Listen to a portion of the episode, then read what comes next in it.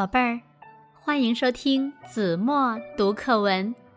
今天我要为大家读的是一年级下册第二十三课《快乐的小青蛙》，作者张继熙。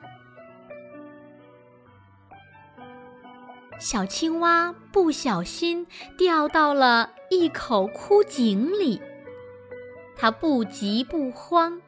在井里唱起了歌。一头大象听见井里传出的歌声，觉得很奇怪，就走过去问：“是谁在井里唱歌呀？”“是我，小青蛙。”小青蛙赶紧说：“大象伯伯，快救我出去吧！”